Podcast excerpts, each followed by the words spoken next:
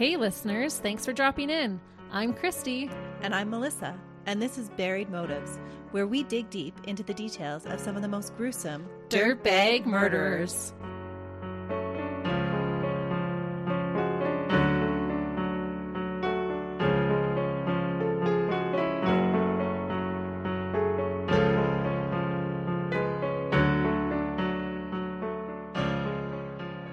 Hey, listeners.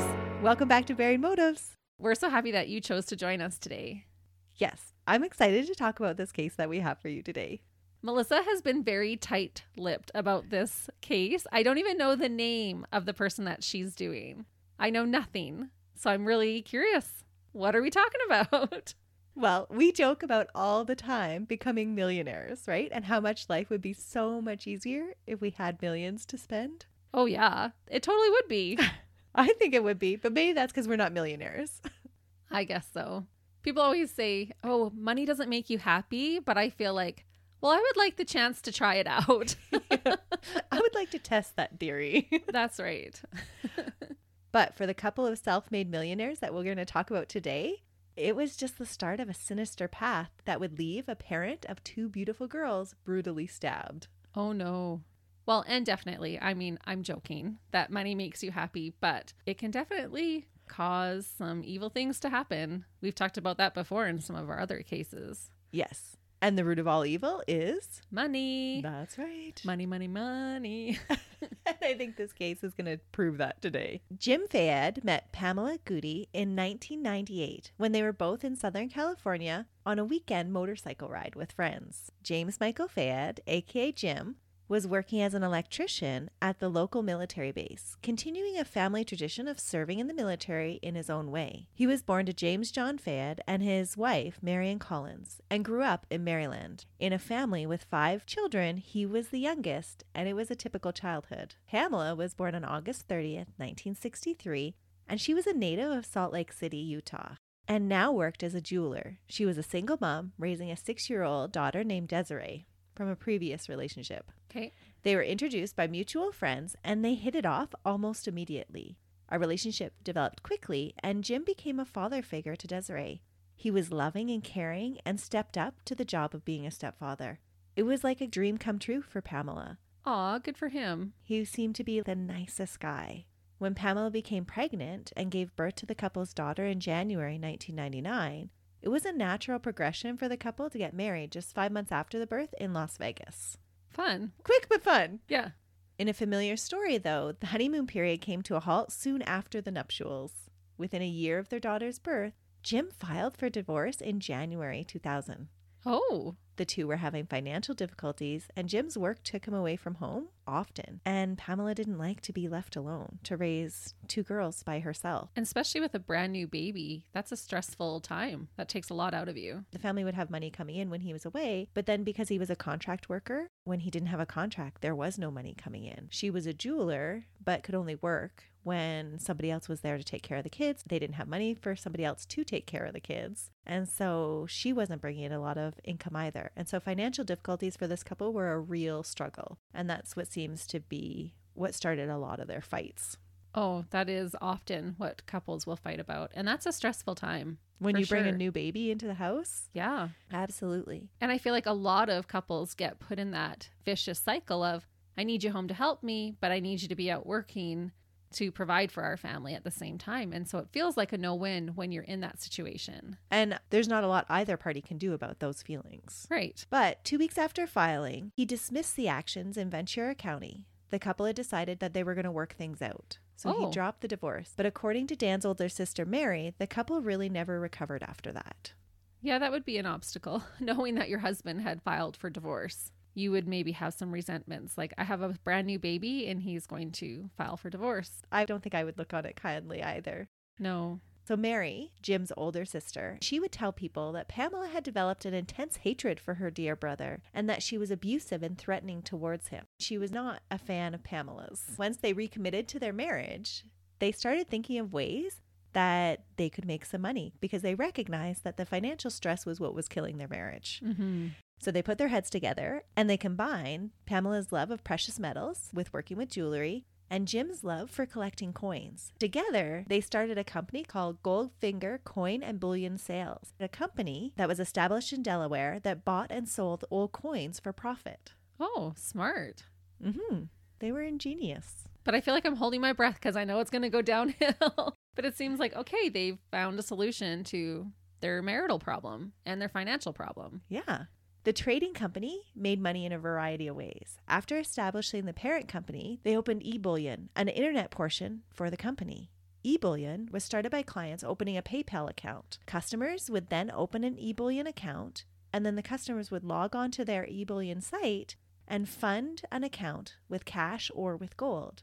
From there, they had access to a platform that would trade gold online. Wow. Goldfinger would buy and store gold and then allow others to purchase and trade what they had in their stores at current market values. It was almost like they had opened this little mini bank. Yeah, it sounds like it. Mhm. And were they kind of like pioneers in doing this with gold? Or was this being done by lots of other companies? It was just the beginning of e commerce. So originally they started just buying and selling old coins, but then they realized that they could collect coins and made profit from selling the coins. But then once they had some profit in the bank, they started borrowing against that and purchasing actual gold. And then once they had gold in the account, they actually started allowing other people to purchase their gold and move it around and trade it. Right. And then they took a small percentage, That's right. Just a small percentage, 2%. which adds up with a lot of customers. There was also a monthly service charge for registered accounts, and the gold would be valued and appreciated on a regular basis. At first, the company was a very small trading company that the couple operated out of their condo. But as the business grew, they moved into an office building a few miles from their house and soon had to bring on three additional employees to help with the demand of their business. And then a bigger office and more employees, and the demand for the business just kept on growing and growing. In 2001, they incorporated in Jamaica. Wow, that is a really quick business growth. Yeah. Like that's within just like a couple of years. Exponential business growth. Yeah. Actually, that would be like within a year. Mhm. Wow. It was super, super quick. And they went all of a sudden from this couple that was struggling with their finances to all of a sudden they had a lot of income coming in. Hmm. How can we make that happen in the next year for us? I want to do this. Maybe not the way they did it, but No. Jim was listed for the company as president of Goldfinger, and Pamela was listed as vice president and secretary in name. Because they offered rates much lower than other companies, they gained popularity quickly and became very lucrative. Because of its success, the family of four was able to purchase a nicer home in a nicer neighborhood on Baja Vista Way in Camarillo, California. The family was able to buy more material things and live a more comfortable lifestyle. They were realizing their dreams of becoming rich. In 2004, they hired Jose Moya, who everybody knew as Joey, to run the warehouse that was now needed to house the gold for their company. a whole warehouse of gold? Mm-hmm. Wow. When they purchased a second home for a weekend retreat, Joey's duties expanded to taking care of the new property that they had nicknamed Happy Camp Ranch that spanned over 200 acres. What? Mhm. In California? In California. Whoa. That's incredible. It was a horse ranch. They wanted their girls to learn to ride, and it was just this weekend retreat that they would go to. And they had Joey living on the property in the guest house, maintaining it while they were back in the city. So it's a win win for everybody. Yeah. Joey gets a place to live. They have this place that they can retreat to. Mm-hmm. And Joey was somebody that originally Pamela had come across. He was down on his luck, and she had given him his job at the warehouse. And then he just continued to gain their trust. He was a really nice guy. And so they just kept on giving him more and more responsibilities and eventually becomes like Jim's right hand man. So whatever Jim needs done, that's what Joey's going to do. So right now they sound like a lovely couple, helping this guy out down on his luck, not taking advantage by the customers by charging a lower fee. Like they sound great. Mm-hmm. And by reports from their oldest daughter, Desiree, she never even actually knew that they were millionaires. She Oh. said she knew that they were well off and that, you know, they could do things that they wanted to do. But her parents never gave her the aura of that they were better than anybody else or that they flaunted their money in any way. Right. That's good. Mm-hmm. So they seem to be pretty down to earth people. That means they didn't go to a big Beverly Hills restaurant demanding a table because of who they are and how much wealth they have. Exactly. Between 2001 and 2007, the company experienced unprecedented success. Based on tax returns, the company was making millions of dollars and profits were growing exponentially. To say that they were rolling in the money would be an understatement. Just a ranch full of money. Just fill that barn over there with all my cash. Reading about how much money they had is shocking. And maybe it's just shocking to you and I because we're not millionaires. That's right. We're like, you got enough change for a Slurpee? Let's go. Bonus found a toonie. yes. I'm getting a chocolate bar too. yeah. But in 2002, the company reported a profit of 9.3 million. Wow. In 2002? In 2002, in 2003, 14.3 million. And in 2004, another 14.8 million. And this is where it starts to really pick up. In 2005, with the company taking in $27.7 million and then experienced exponential growth over the next two years. In 2006, it was $73.2 million. And in 2007, a whopping $160 million. My jaw is open right now. I'm like, whoa, that's incredible. That is a lot of money. Yeah, starting this in their little condo when they could hardly make ends meet, and now they're making over $100 million. Yeah, it's like that dream story. Yeah. Right? It's totally a rags to riches, the American dream. Yeah, in less than 10 years. Yeah. But how much would you put up with for that much money? How much do I put up with in my life right now for no money? Touche, Christy. so probably a lot. I'm doing this for free.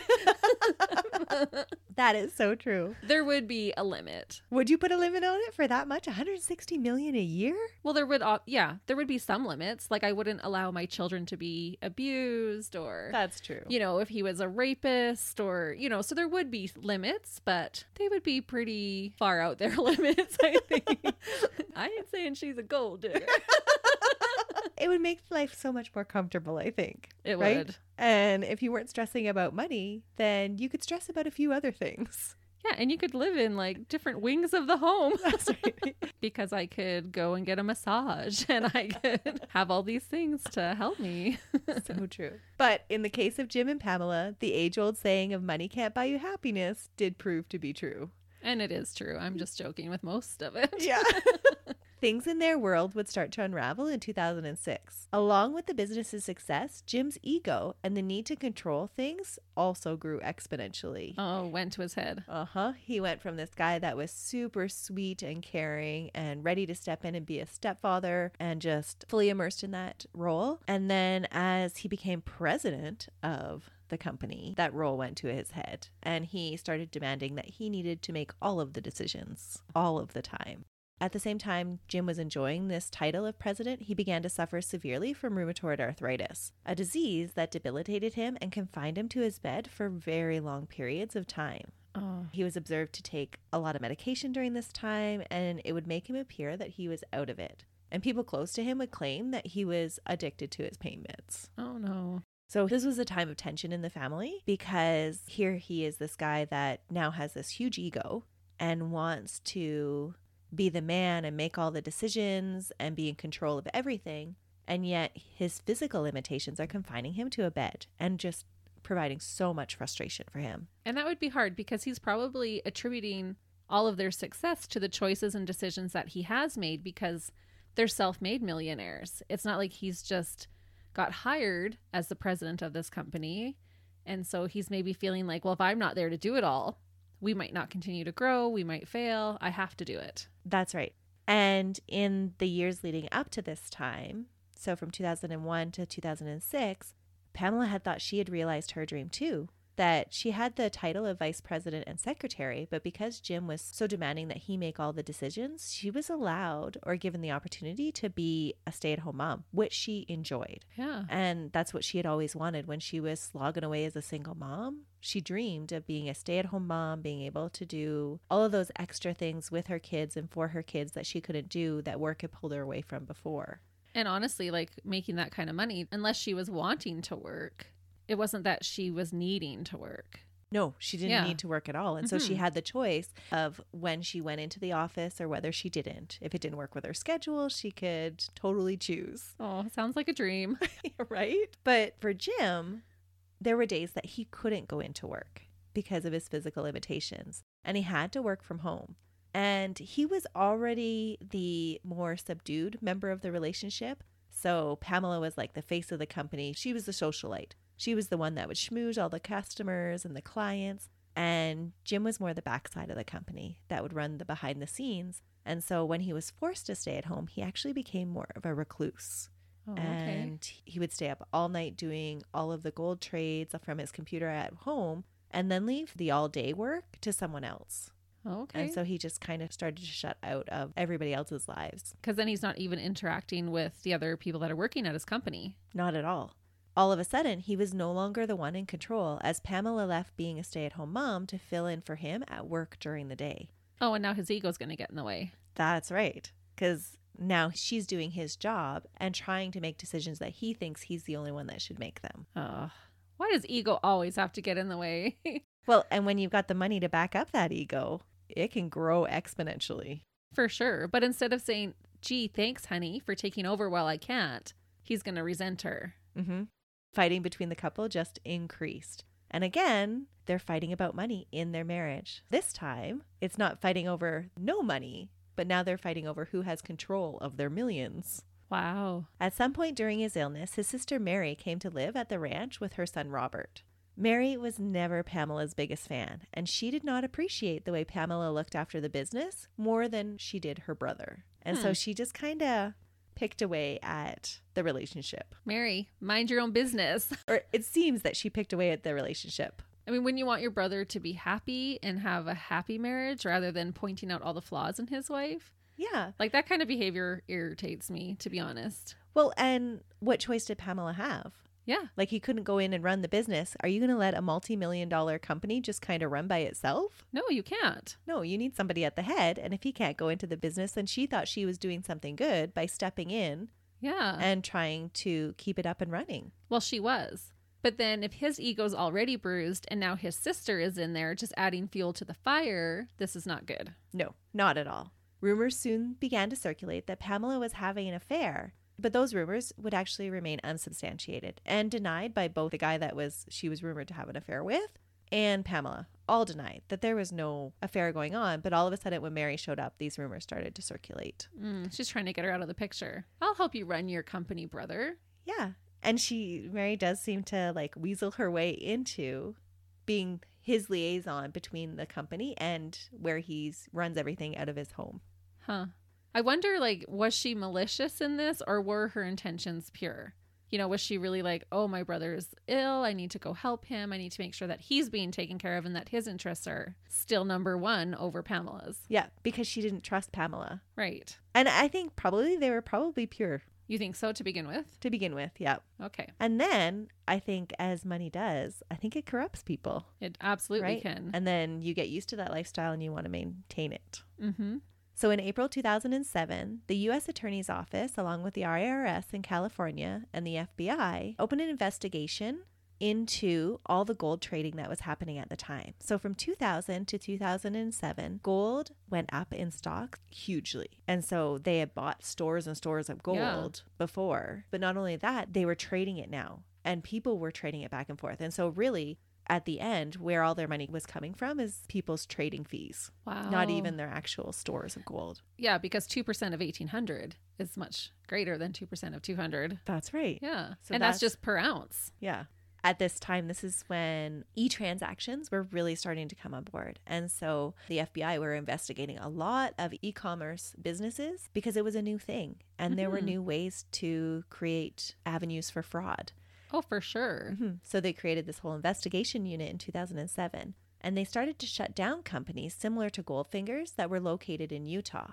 A woman involved in a business in Utah, a friend of Pamela's, told Pamela that she needed a specific kind of trading license or her business would be shut down as well. Transferring money outside of the state required a special license to do so. And for the past seven years, they have been doing this without this license. Okay. So Pamela and Jim disagreed over the need to get these licenses. So Jim didn't think that they needed to. No. Jim said the amount of money that it would cost to get the licenses was way too high, that they had been operating for this long without them. Why bother? He also told Pamela that he was afraid that it would bring suspicion down on their company's clients. By getting a license and making it legit? Yeah. Yeah, that seems a little suspicious.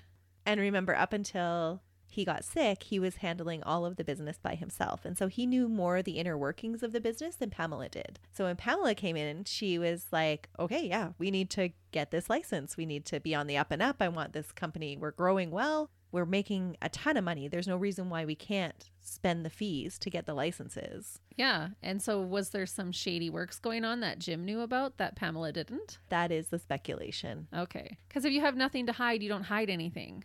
That's right. Yeah. And some people have even went as far to speculate is that's why they didn't flaunt their wealth in front of people. Oh. Mm-hmm. Because he wanted to avoid any speculation or any investigations into the company. Interesting.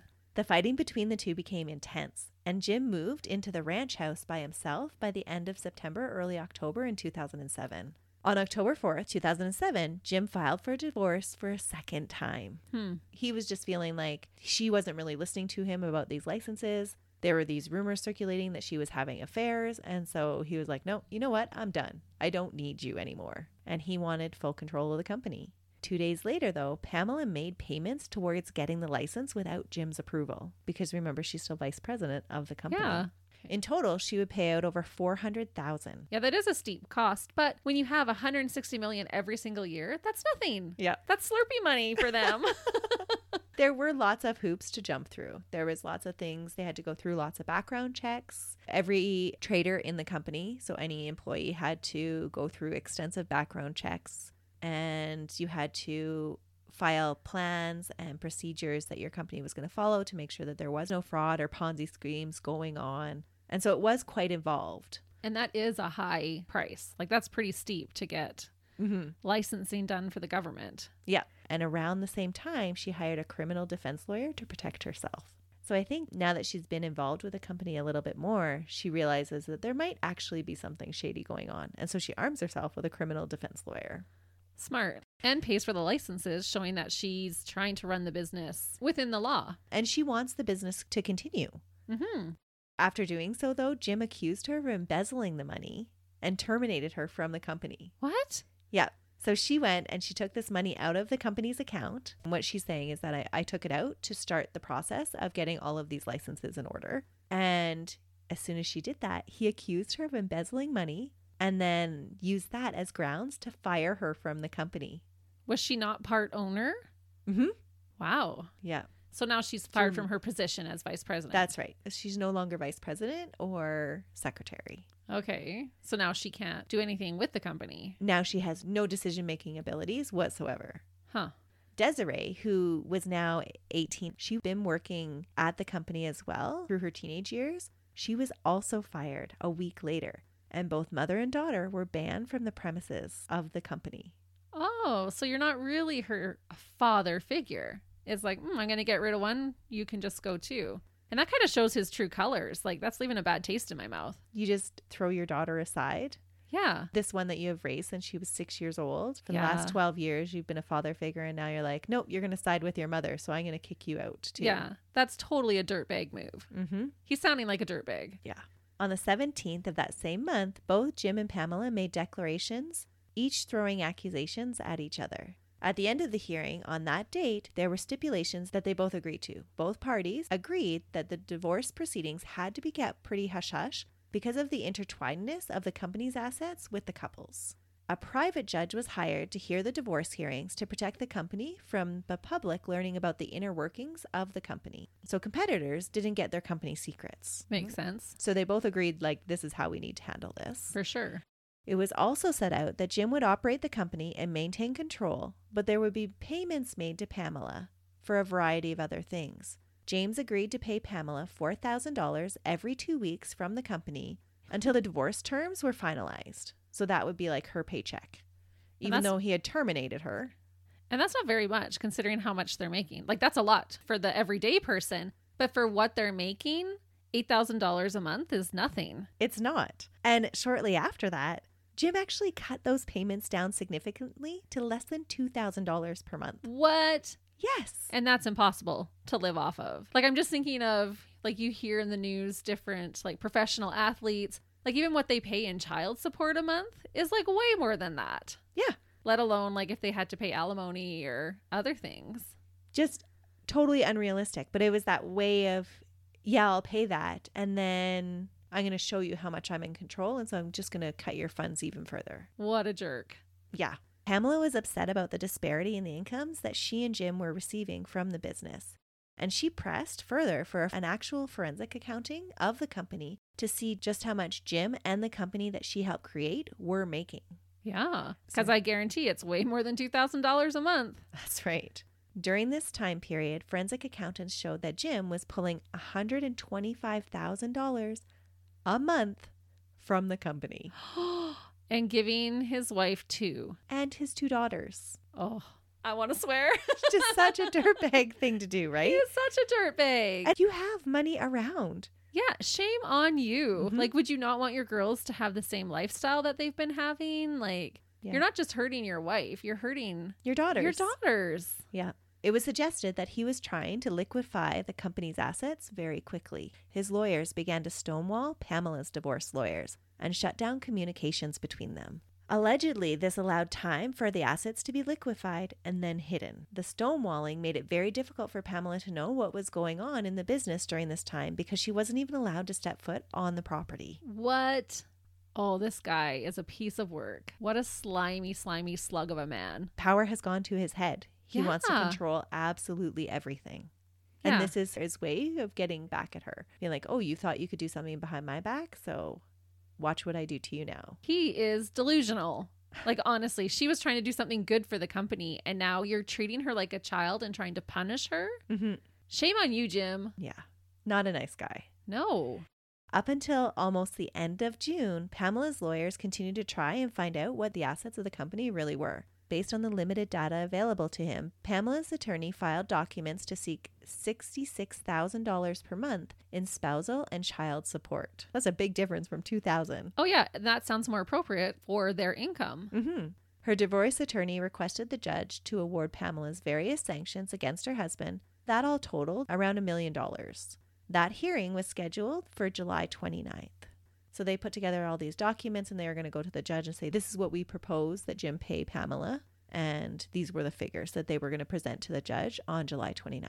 Okay. And she should be entitled to half of what the company is worth. Mm-hmm. This was just trying to settle in between. Okay. Because originally they had come to this handshake deal of, okay, I'll give you $4,000 every two weeks. That'll tide you over until everything's actually decided. right. Mhm. Wouldn't you love a million dollars for in between money? It's hard to feel sorry for them when they're No, but getting over a million dollars. but I do feel sorry for them because he's trying to screw her out of all of this money. And she helped build the company. Yeah, the Like- company would not exist without her. To make the divorce even messier was the fact that during this time period, the FBI and the IRS were investigating suspicions of money laundering during the online transactions. Hmm. So, just like you had guessed, Jim's business dealings weren't always on the up and up. On February 26, 2008, Jim and Goldfinger were indicted on federal charges of operating an unlicensed money transmitting business. Interestingly, Pamela was not indicted. While the FBI could not prove that Jim was directly connected to Ponzi schemes, they hoped to use the business to uncover illegal money transmitting among the customers. So they couldn't directly connect him to knowing what was going on with the accounts being transferred through his business, but they were going to use it to catch other people. Right. And guaranteed, he was such a control freak. Guaranteed he knew what was going on. Mm-hmm. And very, very few times in life will anybody make that kind of money that quickly on the up and up. Yeah, it does happen, but Mhm. not very often. In June 2008, Pamela discovered through her forensic accountants for the divorce that they had received a subpoena from the FBI. And so that's how she was alerted to the indictment because it was actually sealed and nobody knew about it. hmm. She agreed to go in and discuss the indictment with an FBI agent. Even though the indictment was sealed, Jim somehow learned that Pamela was considering cooperating with the investigation and she was considering testifying against him. Yeah, and you deserve it. Uh huh. he or she was trying to do the right thing, and he's raising a fuss over it. Pamela had asked to speak to the investigative team and had been gathering boxes of printed emails and business communications prior to her death. These communications dated back to 2006. So she was actually going through all of her old data and pulling things, printing them, and storing them in boxes in a storage unit. As summer began, Jim stood to lose a lot of money because of Pamela not only through the divorce, but through her cooperation with the criminal investigation as well. In the summer, Jim asked his chief information officer at the company to withdraw an aggregated amount of $26,000, which was more than they normally pulled out. Usually it was like $800 at a time. Every so often, Jim and the company would have their officer pull out money from various ATMs and make withdrawals from the company to make sure that nobody could commit fraud. And then they would pull this money out and then they- would put it right back in. It was a way of them checking how the transactions worked. Okay. And so he told the information officer to give this total sum to Joey, who would then return it to Jim later on. The information officer withdrew the money, put it in a cardboard box, sealed it with security tape, and then gave it to Joey. Joey was a trusted person in the company. He was the one that took care of the warehouse, he took care of the Happy Camp Ranch. So he didn't really think twice about handing the money over to Joey. Yeah.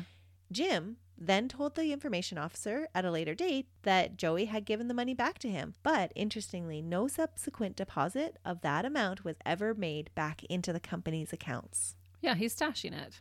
Instead, Jim used the money to pay his right hand man, Joey, $25,000 to kill his wife. Joey's not going to do it, is he? He's a nice guy, and Pamela saved him. Are you for real? Joey, There's, I was not expecting this. there's many dirtbags in this story. Joey, $25,000 is your number. I was going to ask you, is there a number that you could hit? 25,000? I don't think I would kill anybody for 25,000. Well, when a multimillionaire is coming to you and you know he has that kind of money and he's offering you 25,000, like he could blow his nose with $25,000. Yeah, that's nothing, right? Yeah. Like Mhm. Joey, don't sell out. Yeah. I mean, you shouldn't anyways, but 25,000? That's nothing. No. Oh no, I didn't see this coming. That's what I thought too. So by eliminating Pamela, Jim eliminated the need for the nasty divorce and the custody battle. And he also eliminated Pamela as a witness against him. Yeah. And what did he use that extra 1000 for? Why 26,000 just to give him 25? Like, "Oh, I need an extra $1,000 just to plump up my wallet." It might have been for expenses to Buy carry out the hit or something, Yeah. something, maybe. I'm not exactly sure where that extra thousand went. so random. yeah. But Jim's thinking was that he would kill two birds with one stone. Terrible. Joey would subcontract the murder out to Gabriel J. Marquez, the boyfriend of his niece, and Steven Simmons, Marquez's nephew, both members of a local gang. So now Joey's getting even less money because now he has to cut it with these two gang members. Yeah. And I could never find out how much he actually promised those two. From the onset of the divorce, and since agreeing to speak with the FBI, Pamela had started to have the sixth sense that her life was in danger.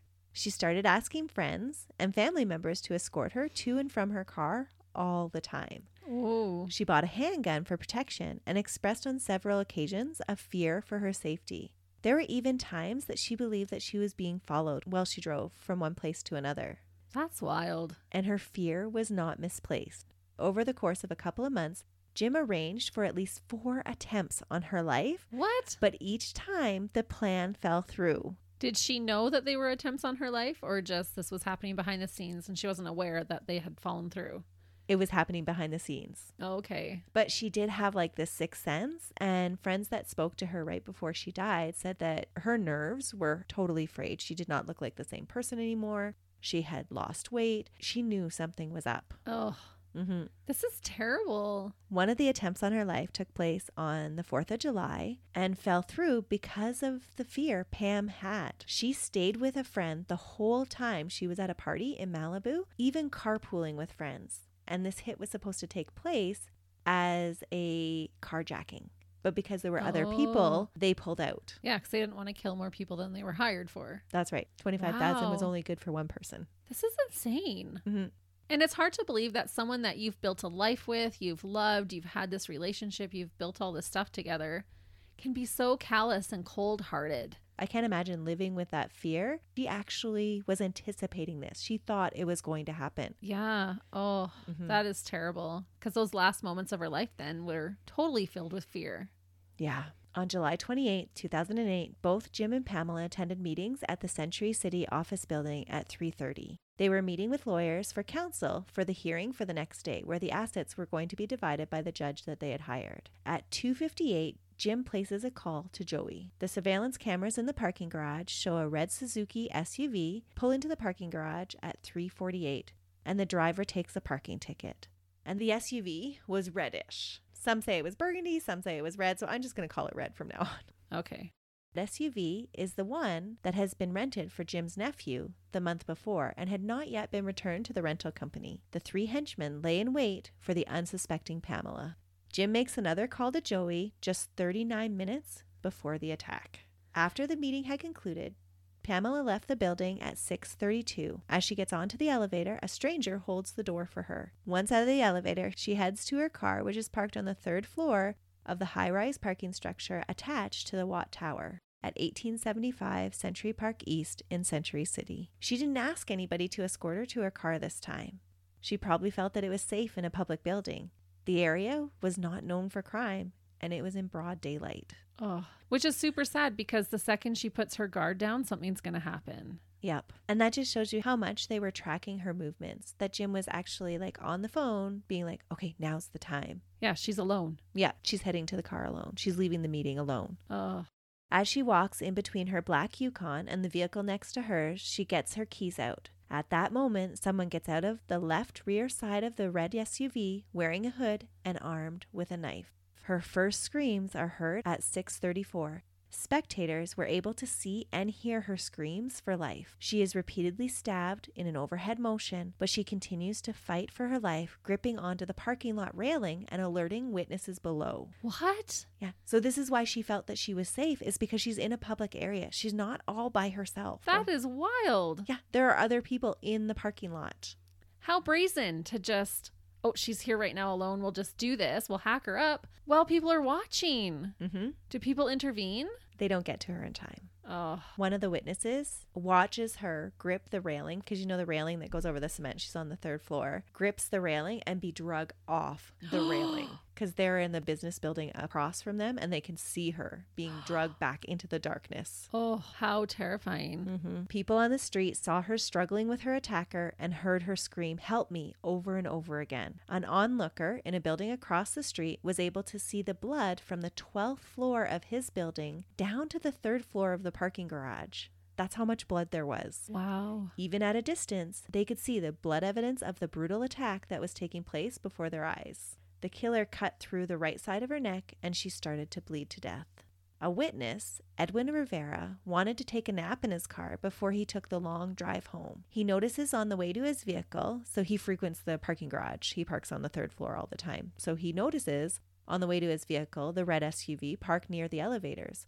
It's unusual because it's not a car he normally sees on the third floor, and he took particular notice because it was really odd that the driver was in a black hoodie in 90 degree weather. Oh, But he just assumes that it's someone else that is just biding time and napping until the rush hour is over. So that was a fairly common thing to happen. okay. And he assumes this because that's what he had planned to do. So he doesn't alert anybody to it. And really, would you? You know, you see a guy just parked with a hoodie on. Like, No. that's not something that you'd normally like, oh, I need to call the police. You're not anticipating that there's murderers just lying in wait where Well, you right. are.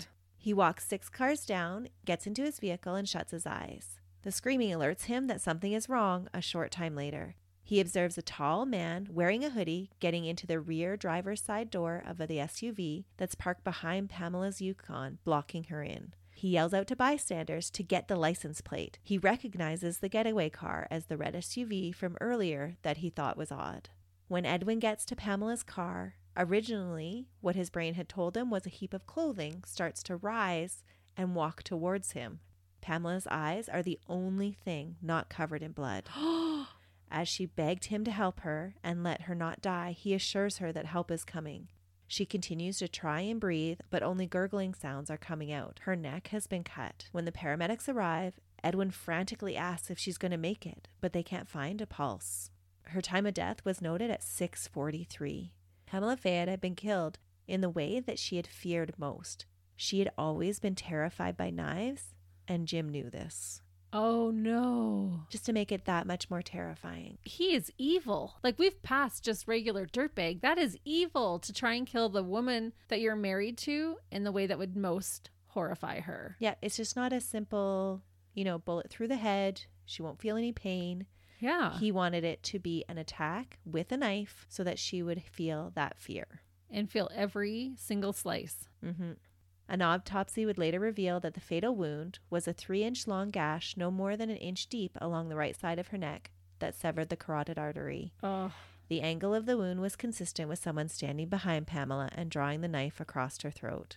There were two other significant wounds on her neck that showed that the attacker had tried and almost succeeded twice before cutting her neck and delivering that final blow. So repeatedly, she had somebody stand behind her and try to slash her throat. And because she was struggling, it took the third attempt to do it. Yeah. In total, Pamela was significantly cut or stabbed 11 times, and a lot of them reported 13 times, but in the actual trial document, they only get to K in the wounds. Okay. So that's 11. I had okay. use my fingers. No, and so did I. I've done it a whole bunch of times because every, like all the news reports say she was stabbed 13 times, but in the trial documents, the pathologist talks about wounds A through K.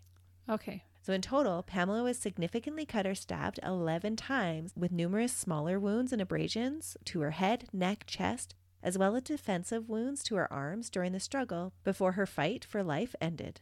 Video shows that afterwards the killers tried to leave through an employee exit, but their paper ticket wouldn't let them get out that way. The video shows someone getting out of the red SUV and trying to operate the machine with a paper ticket, but it doesn't work. The video then shows them backing up the vehicle and having to drive to a different exit. The exit that they have to go through, they have to hand the clerk a paper ticket and they actually have to physically pay the $32 fee on their way out.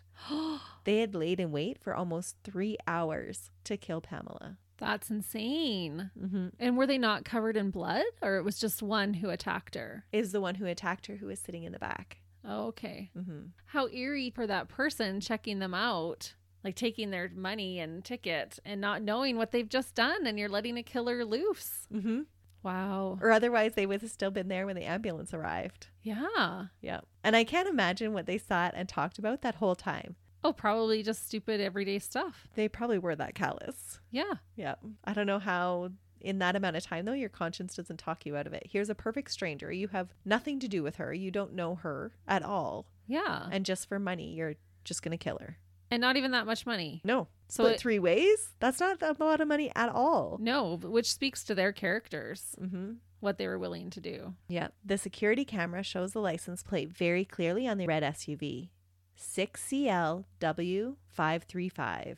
During the commotion going on at the parking garage, Jim is in the plaza below when everyone else in the plaza is watching the horror and trying to identify what the terrified, blood curdling screams mean.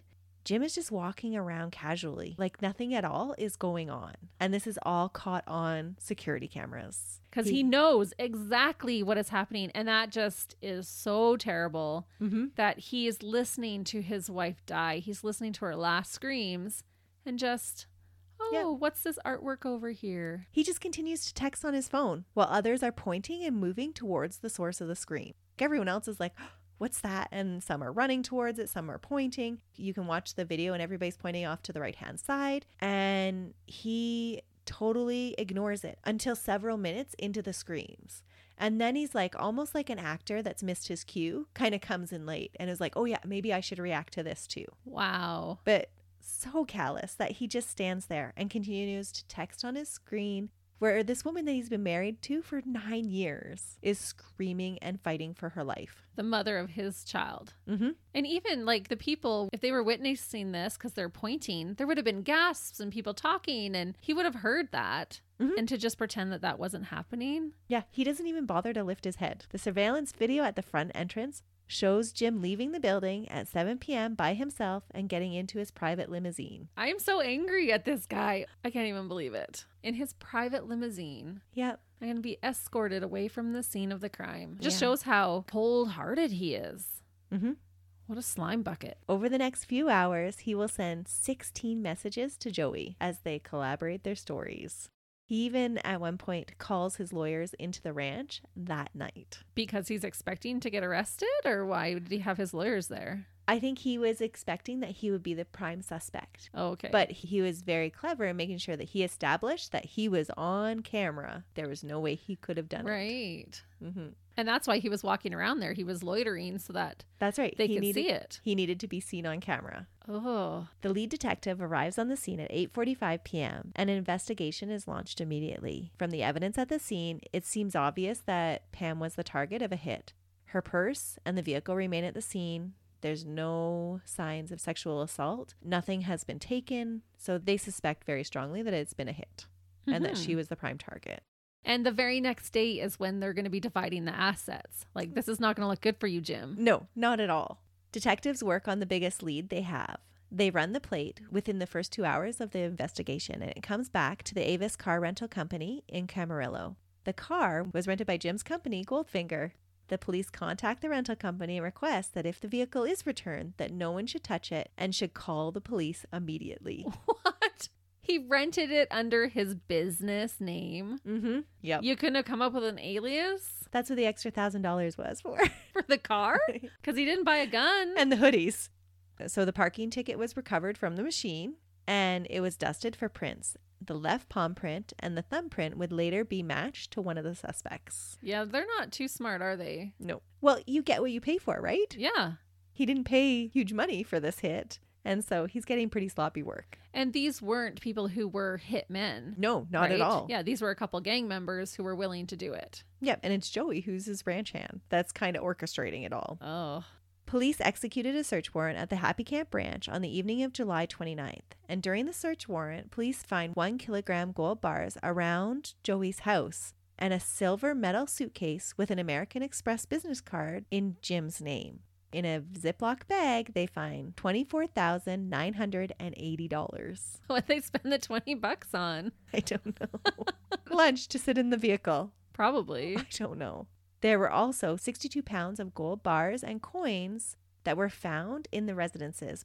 So just lying around their house. Yeah, not even trying to hide all this evidence. No, and it's not even evidence. That's just how much money they had lying around their properties. Wow. About $6.3 million worth of change just lying around in the living room. Whoa. Mhm. And today, that's 8.5 million. That's incredible. Needless to say, Jim was a serious flight risk. He doesn't get bail. Yeah, no kidding. On August 3rd, the SUV was actually returned one day early from its rental agreement, but it was returned overnight into slip 7 at the rental bay. The condition of the vehicle, when it was returned to Avis in the middle of the night, was washed and steam cleaned. However, blood was recovered from the interior of the vehicle that matched the DNA to Pamela in four different locations. Good. The killer tracked her blood into the car. Yeah, well, that would have been a bloody scene. Mm-hmm. So the attacker would have been covered himself. Yeah. A few days later, Joey reports his cell phone missing conveniently. Hmm. From cell phone records, they can see that he received messages from this number, but they can't tell what the messages were. But they should be able to get them from the other phone number. They all get deleted too. Oh, and they couldn't recover them? I know, I thought that was kind of weird too, because definitely at this time they would have had the technology to do that, but they never do. During the trial, they go through this huge thing of tracking like who phoned who at what time and which numbers, but they never actually retrieve the messages. So all they can tell is that they were communicating back and forth all of these times. Yeah. On August 1st, a more extensive search warrant raid was conducted on the ranch. A note was written in red on the calendar in Jim's kitchen about returning the rental car. What? Mm-hmm. A credit card found in Jim's residence matched the credit card that was used to rent the vehicle. Good. I'm glad he's so dumb. yeah. Jim was arrested by federal agents, but the charge wasn't murder. What? Nope.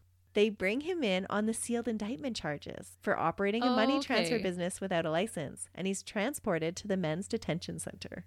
That is common where they will bring you in on a lesser charge to give them some time. Yeah. Yeah, it's smart. It's a smart move. It is because while in federal custody, days after his wife's murder, Jim made a phone call to his sister Mary. He is unaware that all the phone calls in jail are recorded, and so he doesn't hide anything or hold anything back. Oh, dummy. During this phone call, he tells his sister that he's a huge celebrity in jail and that he knows a lot of people in there. Not a good place to have a social crowd. And how? I don't know. Because they would not be running in the same circles. With his underground business, it makes you wonder maybe he does run in those circles, right? Oh, true. Good Mhm. point. He warns her not to sell his precious motorcycle because that's the only thing keeping him alive. And he assures her that all of his problems have gone away. His motorcycle was the only thing that was keeping him alive? Mhm. What in the actual heck is going on here? Your motorcycle, not my children, my precious daughter. No, my motorcycle. So Don't I- don't sell it because that will kill me. Yeah. There was one report. I could only find it in one source, but their youngest daughter actually stayed overnight at a friend's house and nobody went to collect her for a couple of days afterwards. Yeah, he didn't care about her. No. He gave no thought to his daughter. No, he's worried about his motorcycle. hmm Wow. Didn't even think to collect her from a sleepover. That's unbelievable. It just really speaks to his character. And it makes me wonder like, I don't feel like money could turn him into that. You think he was already like that? I think he had that in him. I don't think money makes you not care about your own daughter. There were a lot of personality changes when he started suffering from rheumatoid arthritis and he became addicted to pain meds and things like that. But again, those are big personality changes not to care about your own child. Yeah, and you're lucid enough to worry about your motorbike. Yeah. But not your child. hmm He's a dirtbag. Oh, such a dirtbag. hmm Jim even made some friends while in federal custody. Sean Oh. Smith was his cellmate, a 47 year old convicted drug dealer who pled guilty to drugs and weapons possession and was awaiting sentencing. Sean told police that he heard Jim make incriminating statements, and he agrees to wear a wire and record Jim's statements. Good. While being recorded, Jim tells his cellmate that he had paid Joey to have his wife killed. He admits to paying Joey $25,000 and he makes horrible, horrible statements about Pam, calling her the most derogatory names and Oh. insulting her repeatedly. He tells Sean that she made stuff up, she's just a liar, and that she made all these stupid accusations just to make him look bad. Mm, sounds like you're talking about yourself, Jim. Mm-hmm. Little Jimmy boy. He even says about the murder I wanted to do it myself. I wish I could do it myself, but I knew I would get caught. Too bad you're getting caught anyway, dirtbag. That's right. Jim tells his cellmate that he has a new problem to fix and new people to kill. What? Can you guess who it is? Joey Yes. and his henchmen? Mm-hmm. He's upset because they butchered the job of it. They committed the crime in front of all these cameras. They left their prints behind. Yeah, they got caught. hmm They did it really sloppily. And I have to laugh at him because he got what he paid for. Yeah, and he was the one who called them and said, Come do it now. He knew it was the middle of daylight. He knew there would be cameras. So he solicits Sean to kill Joey and the other two accomplices. But he's in jail. How is Sean going to do that? He's going to have it arranged. Okay. Jim draws a map and offers again a payment of $25,000. Well, it worked the first time. Yep. Jim tells Sean that he can't run the risk of Joey running his mouth off and then jokes about them planning a multiple homicide. But then what is he going to do? He's going to then have Sean murdered and everybody? I don't know what he's thinking. He thanks Sean, though, for helping him out of a jam by agreeing to do it. Yeah, thanks, buddy. Yeah, you're really helping me out here. In the middle of the recording, Sean asked Jim if he wouldn't have been better off just paying Pamela the money. And Jim replies, No, she wouldn't listen to reason. She wouldn't keep her mouth shut. People will believe her lies. She was destroying my daughter. She'd never took care of her, and she was destroying me. Oh, that daughter that you left at a friend's house for three days and didn't even give a second thought about? Yep. And who destroyed who? Yeah, you've destroyed everything, Jim. This is all on you. With the tape confession, Jim and Joey are both charged with first degree murder on September 15th, 2008. The FBI dropped the indictment charges on the same day so that the two cases will not interfere with each other. It would take some time before the police arrested the other two perpetrators that took part in the murder of Pamela that day. The two members of the local gang, referred to as the Loma, were arrested on August 13th, 2010. Oh, so ways later. Mhm, almost two years later. Stephen Simmons' fingerprints were found on the parking ticket, and cell phone records confirm that his phone was within a few feet of the murder taking place. He was the tall man that delivered the actual blows. Oh, Gabriel J. Marquez was the lookout during the commission of the crime, while Joey drove the getaway vehicle. that's crazy. I'm shocked that it took them two years when they had his fingerprints. That's some pretty concrete evidence there. Mm-hmm. But it took them that long to actually have something to compare it to. Okay. All three co defendants were found guilty and sentenced to life imprisonment without the possibility of parole and 25 years for conspiracy. Good. The trial began on May 4th, 2011, and Jim was charged with first degree murder, conspiracy to commit murder, and special circumstances of financial gain and lying in wait, which I'd never heard those ones before. No. Yeah, the financial one like that I've not heard. Throughout the trial, there were several incidences where lawyers and the judge received messages about jury tampering. The jurors were accused of discussing the case and doing research on the internet on their own, What? which is a huge no no. Why? Why would they do that knowing that that's Well, they not were- allowed? Exactly. They were given direction not to do just those things.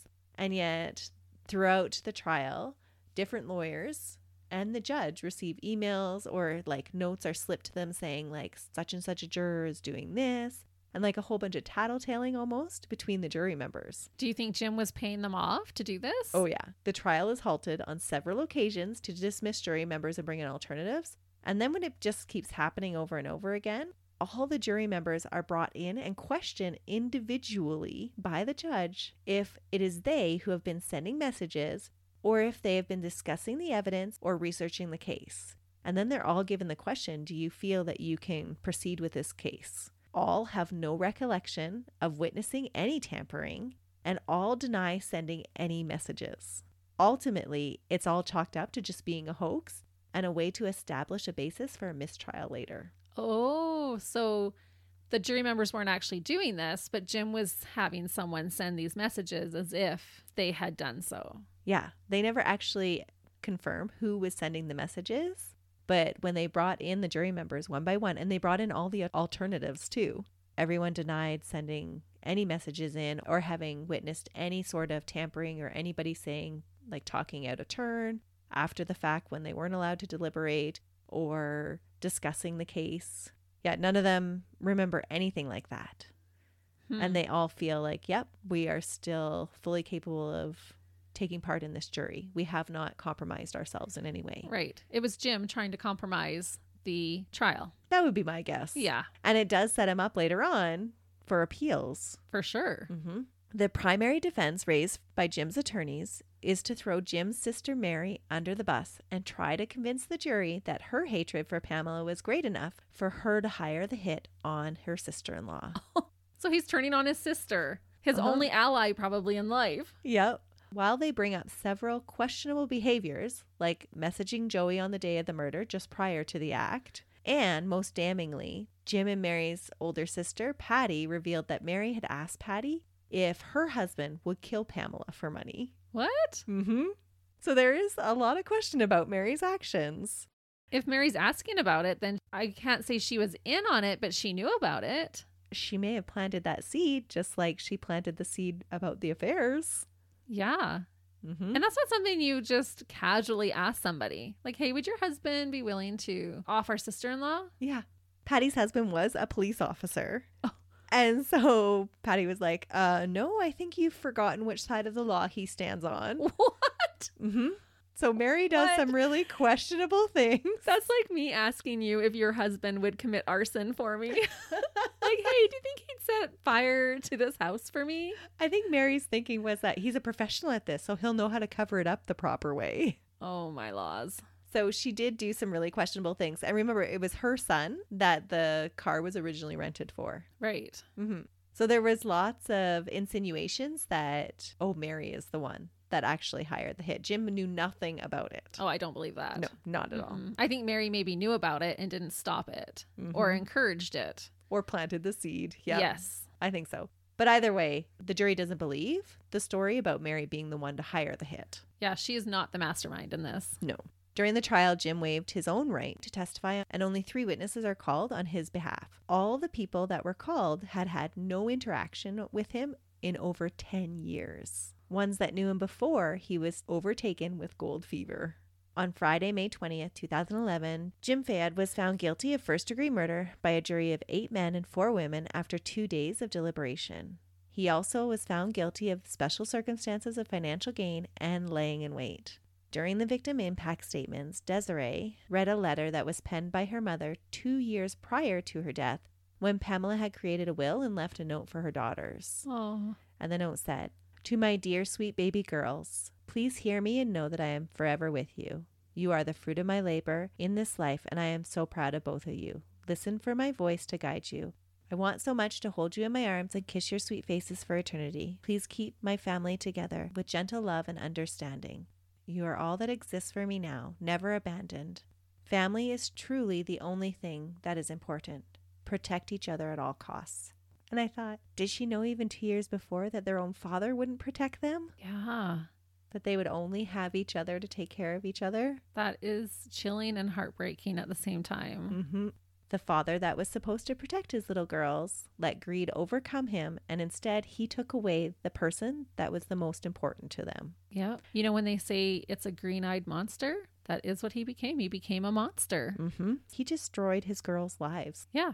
And now Mhm. he gets to sit in a jail cell too. He Yeah. ruined his own life, even. Well, hopefully he doesn't have to sit there long because James Fayed was sentenced to death and ordered to live out his remaining days in San Quentin. Oh, Unfortunately, the last has not been heard from him because he continues to appeal his sentencing and his conviction. oh, just shut up. Yeah. Like, honestly, like, you can just sit there and rot. No one wants to hear from you, Jim. And in 2019, as a wrap up, $10 million was returned to almost a thousand e bullion customers that were taken advantage of while Jim operated the business. Oh, so he was doing dirty. Mm-hmm. That indictment did find some things that he had done wrong.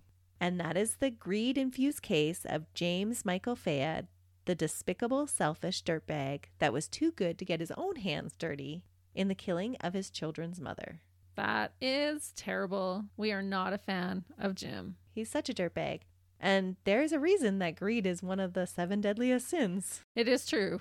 Mm-hmm. If I had to choose, I guess, between these millions of dollars or this happening to my family, I would choose no money. Maybe it's good to be poor. Maybe there are less problems when you're poor. I don't know. Different problems. And it's not that money is what's evil, it's that love of money and that greed and how that becomes the most important thing in your life. That's what's evil. Mhm. Money He- can do a lot of good in the world. He could have done so many good things. And it sounds like Pamela, that's what she was doing with the money. She took care of a sick friend with cancer. She helped out at different charities. That's what she was doing with the money, Yeah, she helped backstabber Joey get a job and have a place to live. unfortunately for her. Well, I hope it haunts them all. I found it interesting, though, that Jim, who orchestrated it, was the only one to get a death sentence. It's true. And the other ones that actually did the crime only got life sentences. But I think that's rightfully so. I do too, actually, because they wouldn't have killed her had it not been for Jim. So, listeners, when you gripe next time about not having as much money as you want, remember the green eyed monster and stay away. From the monster part, not Yeah. from wealth in general. Run away from the green eyed monster. yeah, because you can bet your bottom dollar there are other dirtbags like Jim out there. That's right.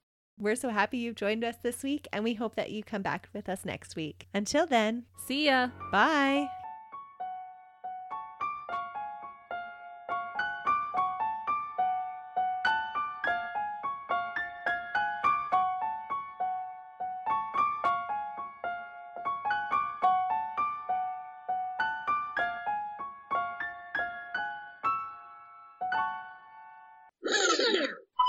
Hey, listeners. I was just going to get right into the, ta- the case. no, we need to do How awful would it have been like halfway through the case and be like, oh, did we say hi? it. nope. I could tell you were about to, so I'm like, I got to sneak this in here. it's rude to not say hello. All right, you go ahead and say hello then, Christy. Okay. Hello, listeners. no, not like that. We're very happy that you've been. Uh, We're very bleh. we are very. uh, the honeymoon peri- period. Don't put that in the bloopers. At least that's how I understand their business worked. okay. I am not a business major. you don't deal with gold every day. no. Can I leave that in? if only our listeners knew. she ain't messing with no broke. Broke. Until the divorce, divorce. don't put that in there. But I feel like I'm saying that a lot in this one. I'm just joking. I'm just joking. kind of, but I am joking. which is perked up, perked. just perk it over there. She he- she herds. Uh, I don't know how to segue into my next thing now. okay, I'm sorry.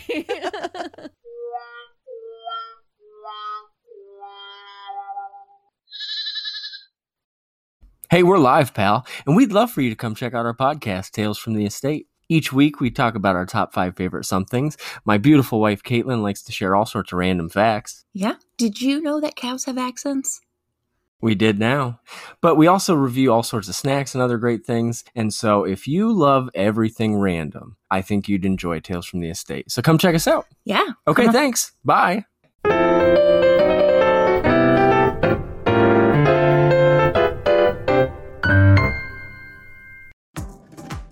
Hi, this is Candace Sampson, the voice behind What She Said.